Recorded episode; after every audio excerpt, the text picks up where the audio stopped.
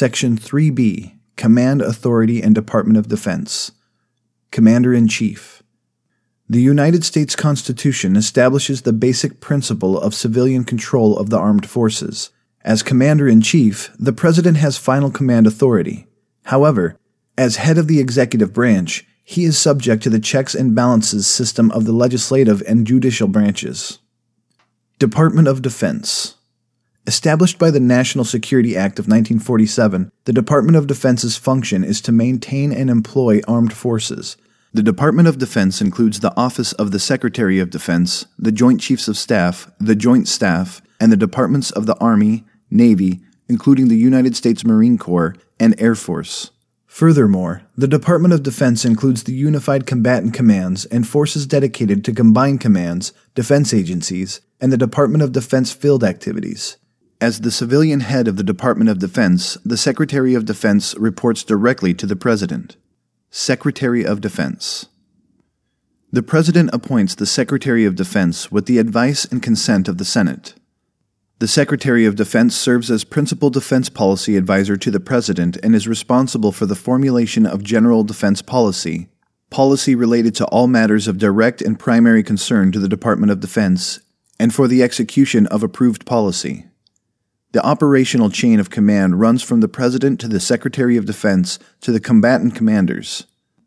A specific responsibility of the Secretary of Defense is providing written policy guidance for Department of Defense component chiefs' use to prepare and review program recommendations and budget proposals. The Secretary's guidance includes national security objectives and policies, military mission priorities, and the projected levels for available resources. The Secretary of Defense also provides Chairman Joint Chiefs of Staff with written policy guidance to prepare and review contingency plans. The secretaries of the military departments and the commanders of the combatant commands are provided written guidelines to direct the effective detection and monitoring of all potential aerial and maritime threats to the national security of the United States. The Armed Forces Policy Council. The Armed Forces Policy Council assists in matters requiring a long range view and in formulating broad defense policy. The Council advises the Secretary of Defense on matters of broad policy and reports on other matters as requested. The Council consists of the Secretary of Defense Chairman, the Deputy Secretary of Defense, Secretaries of the Army, Navy, and Air Force, the Chairman, Joint Chiefs of Staff, Undersecretaries of Defense for Policy and for Acquisition, Technology and Logistics, the Deputy Undersecretary of Defense for Acquisition and Technology, and the four service chiefs. Sometimes other departments and agencies in the executive branch are invited to attend specific meetings. Undersecretaries of Defense. There are five Undersecretaries of Defense Policy, Comptroller, Personnel, and Readiness, Acquisition, Technology and Logistics, and Intelligence who assist the Secretary of Defense. The Secretary of Defense receives staff assistance through a number of special agencies, such as the Defense Threat Reduction Agency, Security Service, and Defense Logistics Agency, which provide special skills, expertise, and advice. Chairman Joint Chiefs of Staff. Appointed by the President by and with the advice and consent of the Senate, the Chairman, Joint Chiefs of Staff, is selected from the officers of the regular components of the armed forces. The Chairman, while so serving, holds the grade of General, or, in the case of the Navy, holds the grade of Admiral, and outranks all other officers of the armed forces. However, the Chairman may not exercise military command over the Joint Chiefs of Staff or any of the armed forces. The operational chain of command runs from the President to the Secretary of Defense to the combatant commanders. However, a provision of the Goldwater Nichols Department of Defense Reorganization Act of 1986 permits the President to authorize communications through the Chairman, Joint Chiefs of Staff. Consequently, DODD 5100.01 Functions of the Department of Defense and its major components places the Chairman, Joint Chiefs of Staff in the communications chain of command. The Chairman, Joint Chiefs of Staff is the principal military advisor to the President the National Security Council, and the Secretary of Defense. Further, the Secretary of Defense may assign responsibility for overseeing the activities of the combatant commands to the Chairman Joint Chiefs of Staff. Vice Chairman Joint Chiefs of Staff. The Vice Chairman, appointed by the President by and with the advice and consent of the Senate, is a member of the Joint Chiefs of Staff and performs such duties as prescribed by the Chairman with the approval of the Secretary of Defense. The Vice Chairman cannot be from the same uniformed service as the Chairman and serves a tour of two years and may be reappointed for two additional terms. The Vice Chairman serves as the acting Chairman in the absence, vacancy, or disability of the Chairman. Senior Enlisted Advisor to the Chairman.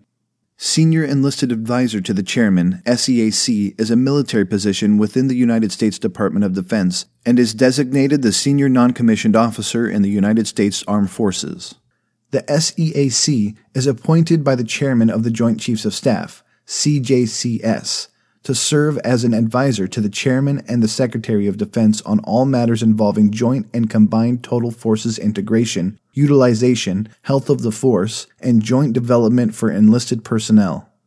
The SEAC also serves as a spokesperson to leaders and organizations on applicable issues affecting the total enlisted force.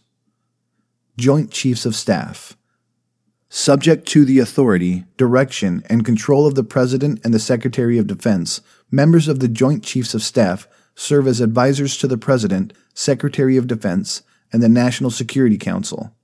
They provide the strategic direction of the armed forces.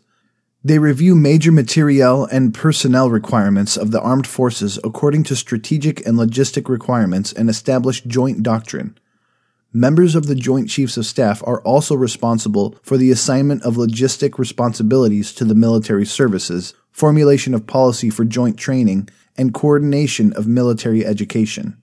Members of the Joint Chiefs of Staff are the Chairman Joint Chiefs of Staff, Vice Chairman Joint Chiefs of Staff, Chief of Staff, United States Army, Chief of Naval Operations, Chief of Staff, United States Air Force, Commandant of the Marine Corps, and Chief of the National Guard Bureau. The Chairman, Joint Chiefs of Staff, presides over the Joint Chiefs of Staff and furnishes the recommendations and views of the Joint Chiefs of Staff to the President, National Security Council, or the Secretary of Defense. Other members of the Joint Chiefs of Staff may also provide advice to these bodies when requested. If a member disagrees with an opinion of the Chairman, Joint Chiefs of Staff, the Chairman, Joint Chiefs of Staff must present this advice in addition to his or her own. For the Service Chiefs, United States Army, Chief of Naval Operations, Chief of Staff, United States Air Force, Commandant of the Marine Corps, their Joint Chiefs of Staff duties take precedence over all other duties. Consequently, as the military heads of their respective services, Joint Chiefs of Staff members delegate many duties to their Vice Chiefs of Staff while retaining overall responsibility. Joint Staff the Joint Staff assists members of the Joint Chiefs of Staff in carrying out their assigned responsibilities of strategic direction, unified operation of combatant commands, and the integration of all land, naval, and air forces into an efficient force. By law, the direction of the Joint Staff rests exclusively with the Chairman Joint Chiefs of Staff. The Chairman normally manages the Joint Staff through the Director of the Joint Staff. The director of the Joint Staff is selected by the chairman after consultation with other members of the Joint Chiefs of Staff and with the approval of the Secretary of Defense.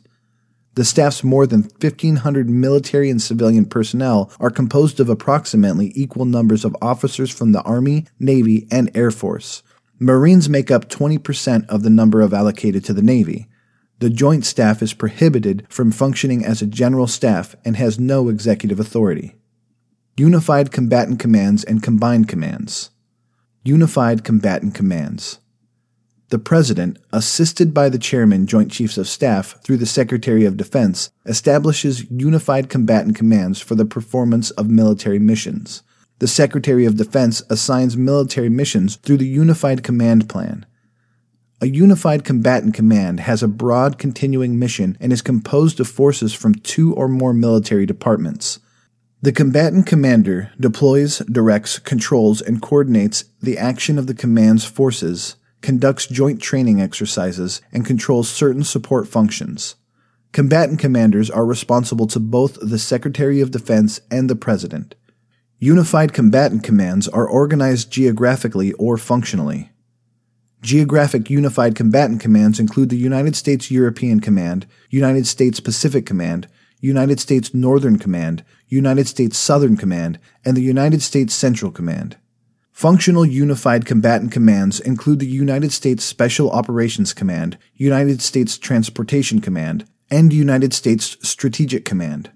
Once assigned to a Unified Combatant Commands by the Secretary of Defense, a force cannot be transferred except by authority of the Secretary of Defense or under special procedures of the Secretary of Defense office with the approval of the President.